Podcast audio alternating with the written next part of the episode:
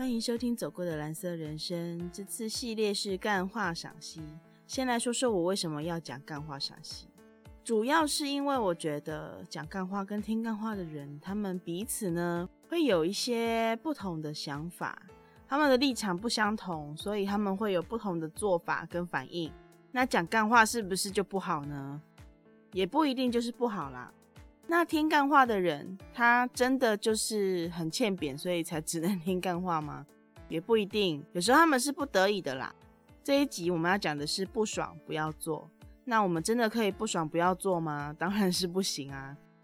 就台湾的职场来讲，很多的人会抱怨工作、抱怨薪水、抱怨老板、抱怨同事。先不谈这个人他的好坏，我们以正常情况来讲。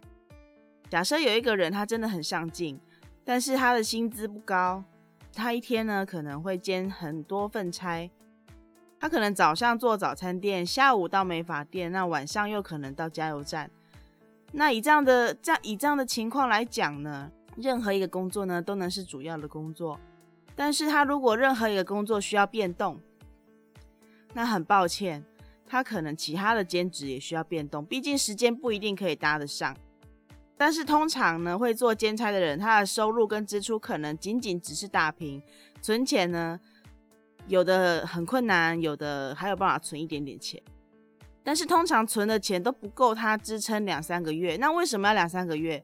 假设他换工作换的不顺利的话，他就会需要有生活的周转金啊。但很遗憾的就是，在生活周转金这一方面，大部分的人是没有办法的，所以他就只能一直抱怨。那我们这些听的人呢，也没办法帮他什么，因为叫他换工作，他也没办法换工作。那叫他不要抱怨，那这是不可能的事情，因为那是他发泄的出口。那叫他精进自己，他的心思都在生存上面的话，他也很难精进自己的能力，提升加薪的机会。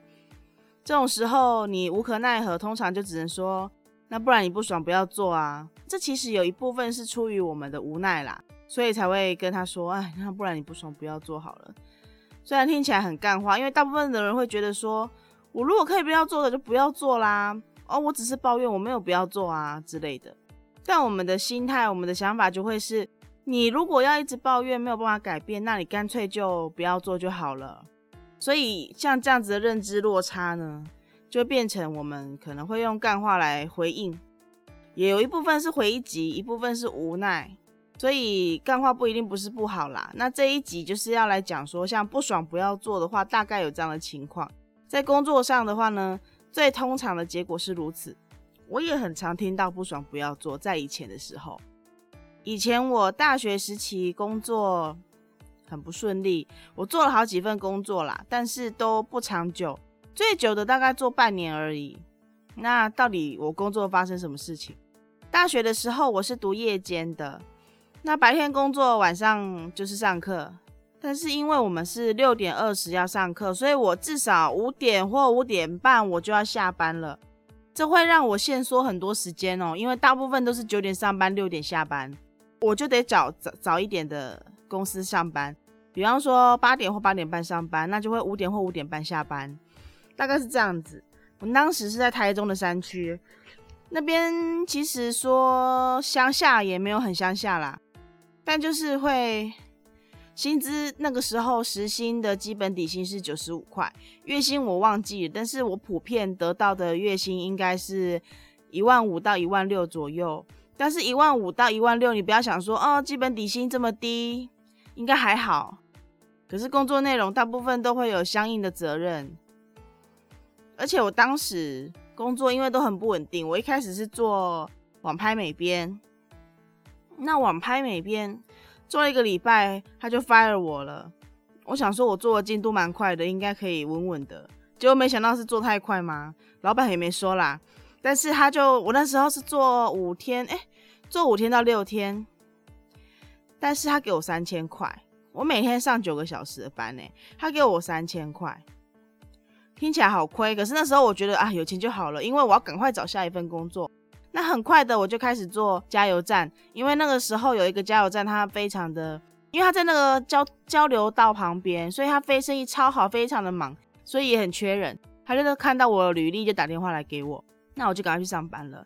那他们那个就很简单，他就是照时薪九十五块，基本底薪九十五块来算，因为毕竟是连锁公司嘛，加油站都是这样子的。那他们还有推卡制度，要不要推一张卡的话，可以抽佣金二十五块。所以那个时候我们的领班，我们早班的领班呢，就非常的强力说你要推卡。你看你如果推个十张，你不就加薪两千五了吗？非常容易呀，什么之类的。当然啦，我推都推不太出去。唯一的一张是我爸来帮我办的。我爸，我跟我爸的关系是很紧张，可是他为了我的工作，其实他很关爱我们，他很照顾家庭，但就是有一种关心过度啦，会有一种控制欲的感觉。那这个工作后来做一个多月我就没有继续做了，因为我后来我才发现，原来我有足底筋膜炎，就是站久了之后，你的脚会非常的痛，足弓的部分会非常的痛，因为你的筋膜那边。嗯，我不知道怎么形容，但是如果要缓解的话，你是必须要常常去拉筋的。当时不晓得，然后我妈还带我去买那种很贵的名牌气垫鞋，结果还是脚好痛哦，做不下去，所以我就离职了。那离职之后，我就想说，我找个室内的工作好了，行政工作。很快的呢，就找到一个化工厂，他们有在 OEM 一些洗发精、沐浴乳等品牌，那他们是做电话行销，他们已经有他们自己的名单了，底薪是一万六。听起来还不错，然后周休二日，感觉超棒的。试用期是三个月，他们有自己的名单啦，因为他们都有自己的会员了，所以你只要打电话给会员，然后询问说他们是否要回购就可以了。但是困难点就在这里耶，因为通常他们都会给老鸟比较好的名单，其实电访跟电销这一类的，他们都有所谓的秘密名单嘛，他们都有所谓的 A 单之类的。我这样讲。这样子公告会不会不太好？反正就是大家应该都晓得啦，就是会有所谓的名单。那我当时拿到的名单就不怎么样。那那些会员呢，顶多就是买一罐两罐洗发精。后来我就去问经理，经理就说：“哦，如果你试用期之后转正的话，底薪就没要拿到底薪一万六的话，你一个月要做四十万的业绩哦。”我心里想说，我洗发精一罐才万两三百而已，耶，太可怕了吧！我当时其实还蛮不了解自己的能力，也没有什么这方面的上进心。当时只想要求一个稳定啦，所以没有任关于业务的业绩部分，其实我还蛮畏惧的。虽然会觉得自己有一个希望，可是我都觉得我办不到。这个工作期间有两个插曲，第一个是因为我当时呢很胖，其实现在很胖啦，只是说当时胖，但是我不懂打扮，也不懂买衣服，所以我都穿中性的 T 恤，然后穿牛仔裤跟球鞋就去上班了。那旁边的阿桑们，那些阿桑们真的很强，他们都是你在菜市场可能会看到的阿桑，可是他们电话讲的下下狗，非常厉害，我真的是佩服。后来他们就是看到我都穿这样子，然后有一个妈妈就就一个阿桑，他就跟我说，哎，你要不要穿我女儿的衣服？我女儿哈，她有一些衣服她没办法穿呐，尺寸不合，我可以给你。我说哦，真的吗？好。然后，呃，过几天吧。哎，好像隔天还过几天，那个阿桑就真的拿了一大袋的衣服来哦。然后更妙的是，这个衣服全部都还没有剪标，全部的标签都还在上面，完完全全就是新的，没有穿过的。然后我就觉得这应该是阿桑特地买给我的，好像不是他女儿的。第一，我当时的胖是真的已经要一百公斤的胖。所以不太可能，他女儿有我这么胖，然后衣服还穿不下，或是穿太大。因为他女儿要我那么胖，不太可能。因为我的身高那时候是一百六十八，就是我是又高又壮的那一种，所以他如果衣服要穿不下，他体型就得跟我类似。可是我觉得像我这样体型的人应该是不多。再来就是他那衣服完全全新，根本就没有穿过的痕迹耶。所以我觉得那应该是他特别买给我了，我真的很感谢，很感动。那个衣服我还穿了好几年呢。我真的是，那是我最感动的事情。可是后来很快又发生一个插曲。通常我们打电话呢，打电话的给对方的时候，通常都会有嘟嘟嘟的等等待的声音嘛。这时候经理就来骂我说：“你在等什么？”然后我就示意他说，就是用那个肢体语言告诉他说我现在在等电话，他才走了。然后我就觉得这好像不是我想要的，于是我就离开。那下一个工作呢，更玄妙了。下一个工作是也是电话行销，因为我已经在前面有学到一些话术跟一些技巧，我觉得我还蛮能胜任的，所以我就去下了一个电话行销工作。这个电话行销工作呢，就是呃算是推门号，但是你不知道他是在推门号。然后那个乡里呢，也是对我还不错，他就说哇，我们就是需要你这样的人，我们觉得你真的好适合哦，我就进去了。有底薪吗？五千块。那奖金怎么算呢？一个客户五百块。那为那这个工作内容是什么？工作内容就是你打电话去给客人，然后跟他说，你有一只免费手机可以领取，你要早上收还是下午收？你方便什么在公司收呢，还是要在住家收呢？那你怎么可能会有免费的手机？那当然就是搭配着合约嘛。那以前就是很流行这种方法，很多人都不知道，然后就签了一个很烂的手机回去。然后 乡里就骂我说，因为他们电话行销都会有录音，保障你也保障我们嘛。呃，主管也会根据录音来听说我们讲的好不好，或是跟客人之间有没有什么状况。然后乡里就跟我说。你为什么要把它讲的像一个山寨厂的手机？你为什么要把它讲的像一个山寨手机？你要把它讲的像国际大厂啊、知名品牌啊，像 Sony、Nokia 那种的啊？然后我心里就暗暗想说，因为我对山西是很有兴趣的，我就暗暗想说，你这真的就是山寨啊！我根本就没看过的品牌啊！我真的很难昧着良心去把它介绍的多好多好多好。所以过了一个礼拜，我又走了。我真的觉得。我也很迷茫啊，那个时候我真的不懂我到底在想什么。我就是一个工作又换了一个工作，那后来又换了什么工作呢？中间还有经历过车贷，还有保养品，他们的底薪都不高。如果底薪高的话，他们那个要求都会非常的严格，因为要有业绩的保证嘛，所以他们的要求会严格一点。我觉得这是可合理的，因为电访、电销这一部分。它是很需要管理制度的，要不然你真的会一个月过去一事无成。那公司养你做什么？其实如果以资方这边来讲的话，还蛮合理的。只是我们劳方这边就会有点辛苦，这个很难取得平衡点。但也是因为这些奇妙的工作呢，让我可以在后面创业的时候比较有点概念，说我应该要怎么避免，或是我要怎么取得，尽量的去取得平衡。我后面还有做过早餐店。然后当时最玄妙的一个是饮料店，我那时候去应征一个连锁饮料店哦，然后他很常跟那个一些知名品牌合作。他后来是怎样呢？他那时候跟我说，那我们可能有时候要外送，我说 OK，然后就说那我们的时薪是七十块，那看你表现再提升。我觉得最为妙的就是很多的店家，很多的老板都说，看你的状况，我们再提升你的薪水哦。但是他看的是什么情况，你不晓得，因为从来就没有一个标准，所以有可能你做了 N 个月，你的薪水都没涨过。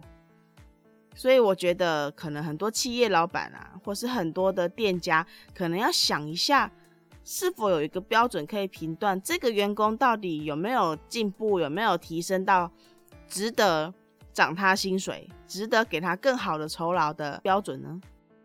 后来我就去做行政助理，还有网站设计业务。这其中都有很多的故事啦。我这两个行政助理，跟我行政助理跟网站设计业务，这个是做这两个是做最久的。我之前是在一个汽车零件公司，他专门做外销的，然后我在里面做行政助理。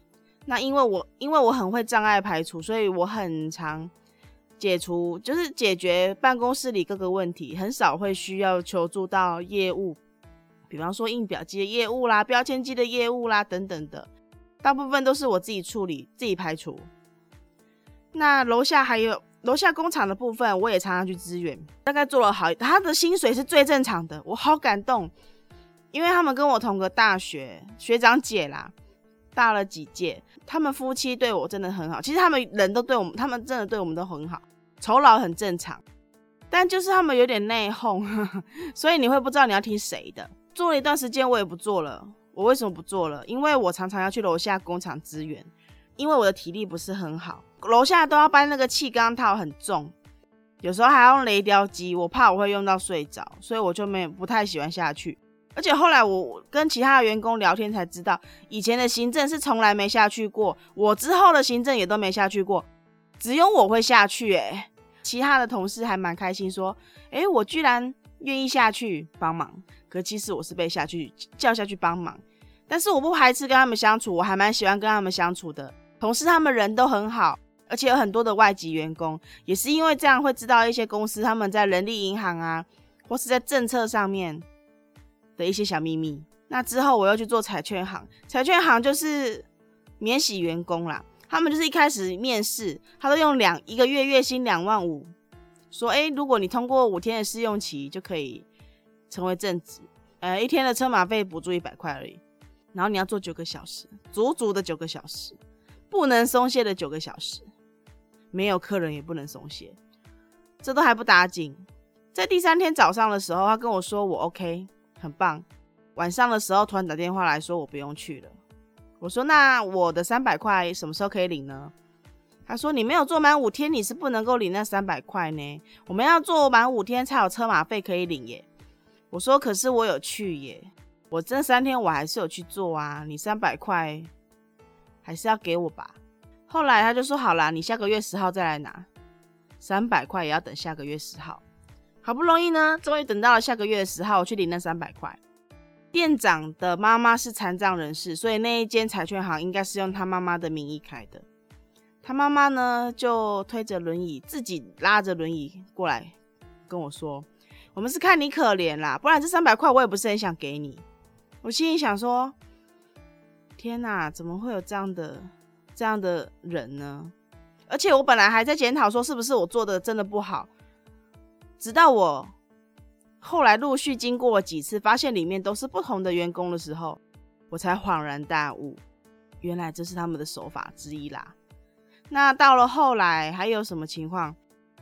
到了网站设计业务这个工作，应该说我活到现在以来最爱的一个工作，因为我在那里找到了我成就感。我很爱山西方面电脑相关，我也是我很会摸索，很会研究，所以老板写的系统呢，我是最熟悉的。他是城市设计师，但他不擅长就是做这些销售或是什么，而且他也不方便做教学嘛，因为他每天要烧脑写程式，在 coding，所以他不可能整天在处理这些杂事。那我都可以帮他包办，所以我是兼客服，我是设计业务兼客服，还要帮他们做网站等等的，还要做美编什么什么什么。其实我很不擅长美编，我不是很喜欢。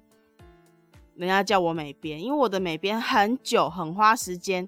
其实时间成本我们都应该要计算进去，而且我是可以做，但我很不擅长。如果有其他选项，我真的建议不要再叫我做美编了，因为不适合啊。你如果有更好、更适合的方案，不要浪费时间，不要浪费金钱，赶快去找另外一个人来代替我的工作。我是这样的，这样子想的。至少其余我都做得很好。